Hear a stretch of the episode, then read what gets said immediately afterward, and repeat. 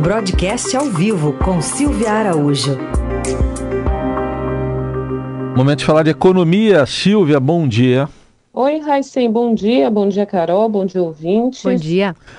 Nosso primeiro assunto é a mudança na lei das estatais. Basicamente, a gente falou mais cedo dela, né, que reduziu aquela quarentena é, para ocupar cargos estatais para quem teve cargo em um partido, por exemplo, de três anos para 30 dias.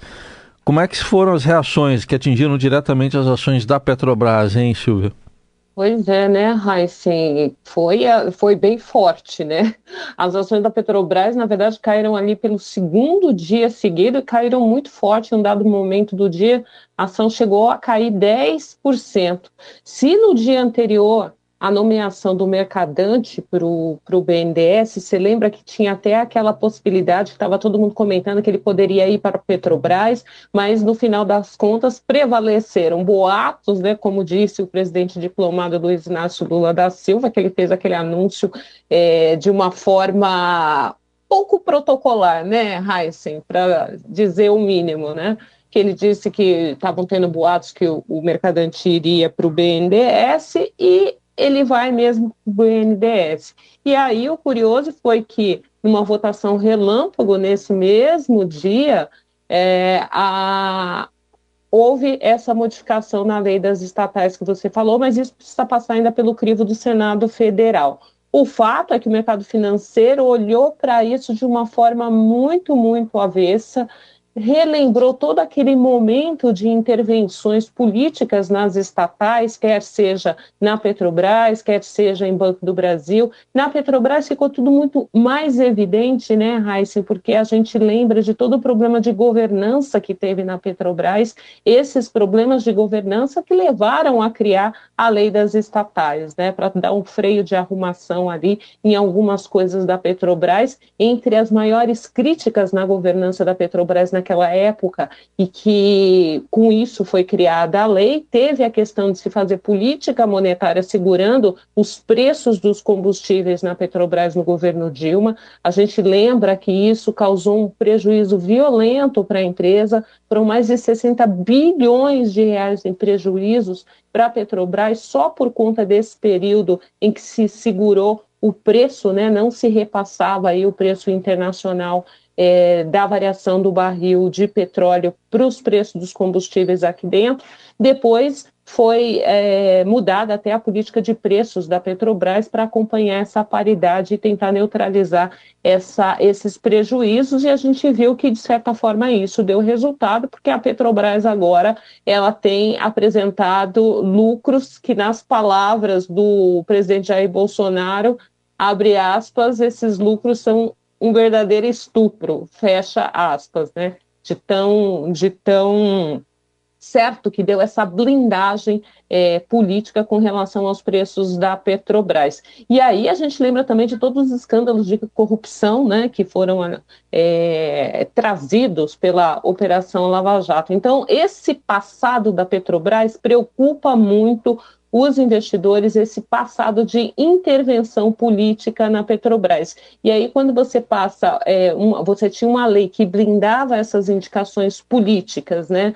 Por, por três anos, e agora você tem uma lei, pode ser que tenha uma lei, se aprovada no Senado, que abre aí esse espaço para uma quarentena de apenas 30 dias, você abre uma avenida muito larga para indicações políticas é, nas empresas públicas, né, Heisen? E a gente tem que lembrar que há toda essa preocupação porque foi uma frente ampla de, ampla de partidos que apoiou ali o presidente é, diplomado Luiz Inácio Lula da Silva e agora precisa acomodar esses cargos. Fora isso, ainda tem toda essa discussão da PEC da transição no Congresso Nacional, agora na Câmara, né, 512 deputados ali disputando também cargos, e a esplanada é muito pequena para acomodar também esse pessoal do Congresso Nacional, principalmente na Câmara dos Deputados, dos partidos ali, que para aprovar a PEC da transição também estão pedindo alguns cargos.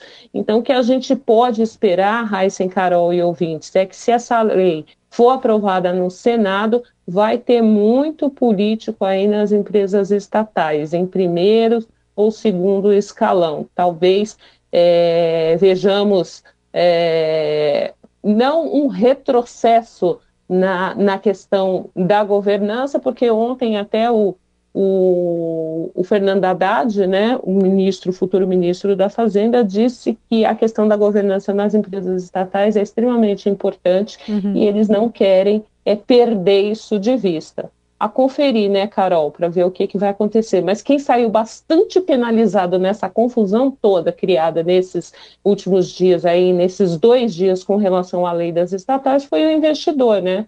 Do grande, né, daquele fundo que investe em ações da Petrobras, ao pequeno, né? Aquela pessoa que lá atrás usou seu fundo de garantia para comprar ações dessa estatal, você lembra naquela oferta que teve do pré-sal, né? Sim.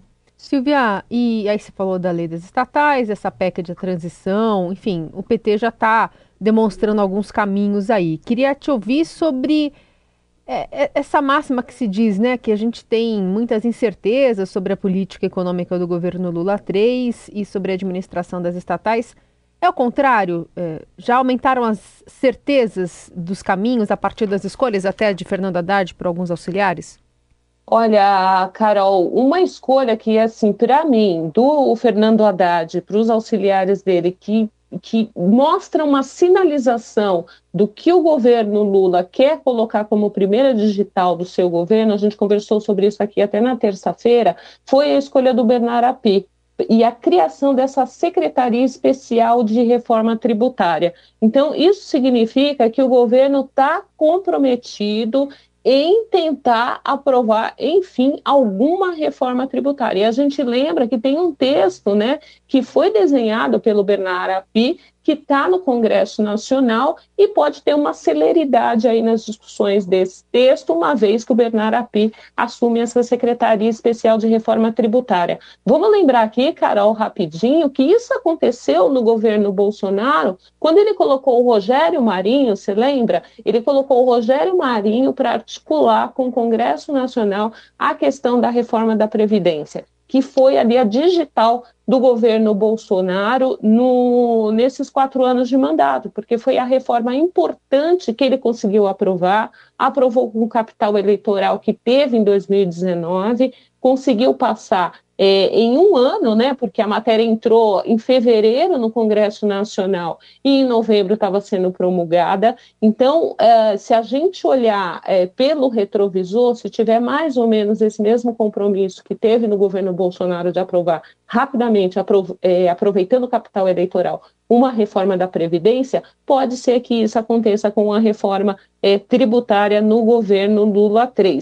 Outra coisa também que precisa urgentemente é, em passando a PEC da transição, é apresentar esse novo arcabouço fiscal, essa nova âncora fiscal é, para o governo, né, que também deve ser a digital do governo, que, que vai substituir o teto de gastos. Fernando Haddad tem falado muito em compromisso fiscal e disse até né, na entrevista é, que ele deu na terça-feira para todos os jornalistas aquela entrevista depois do fechamento do mercado, falou que pretende mandar esse arcabouço fiscal antes do prazo estabelecido ali na PEC da transição, que é no mês de agosto. Então, a gente tem aí essas duas questões aparentemente muito bem endereçada pelo governo novo na questão econômica, e aí, né, Carol, é aguardar o restante do secretariado de Fernando Haddad para saber como de fato será conduzida a política econômica do país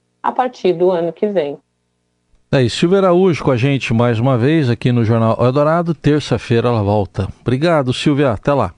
Até lá.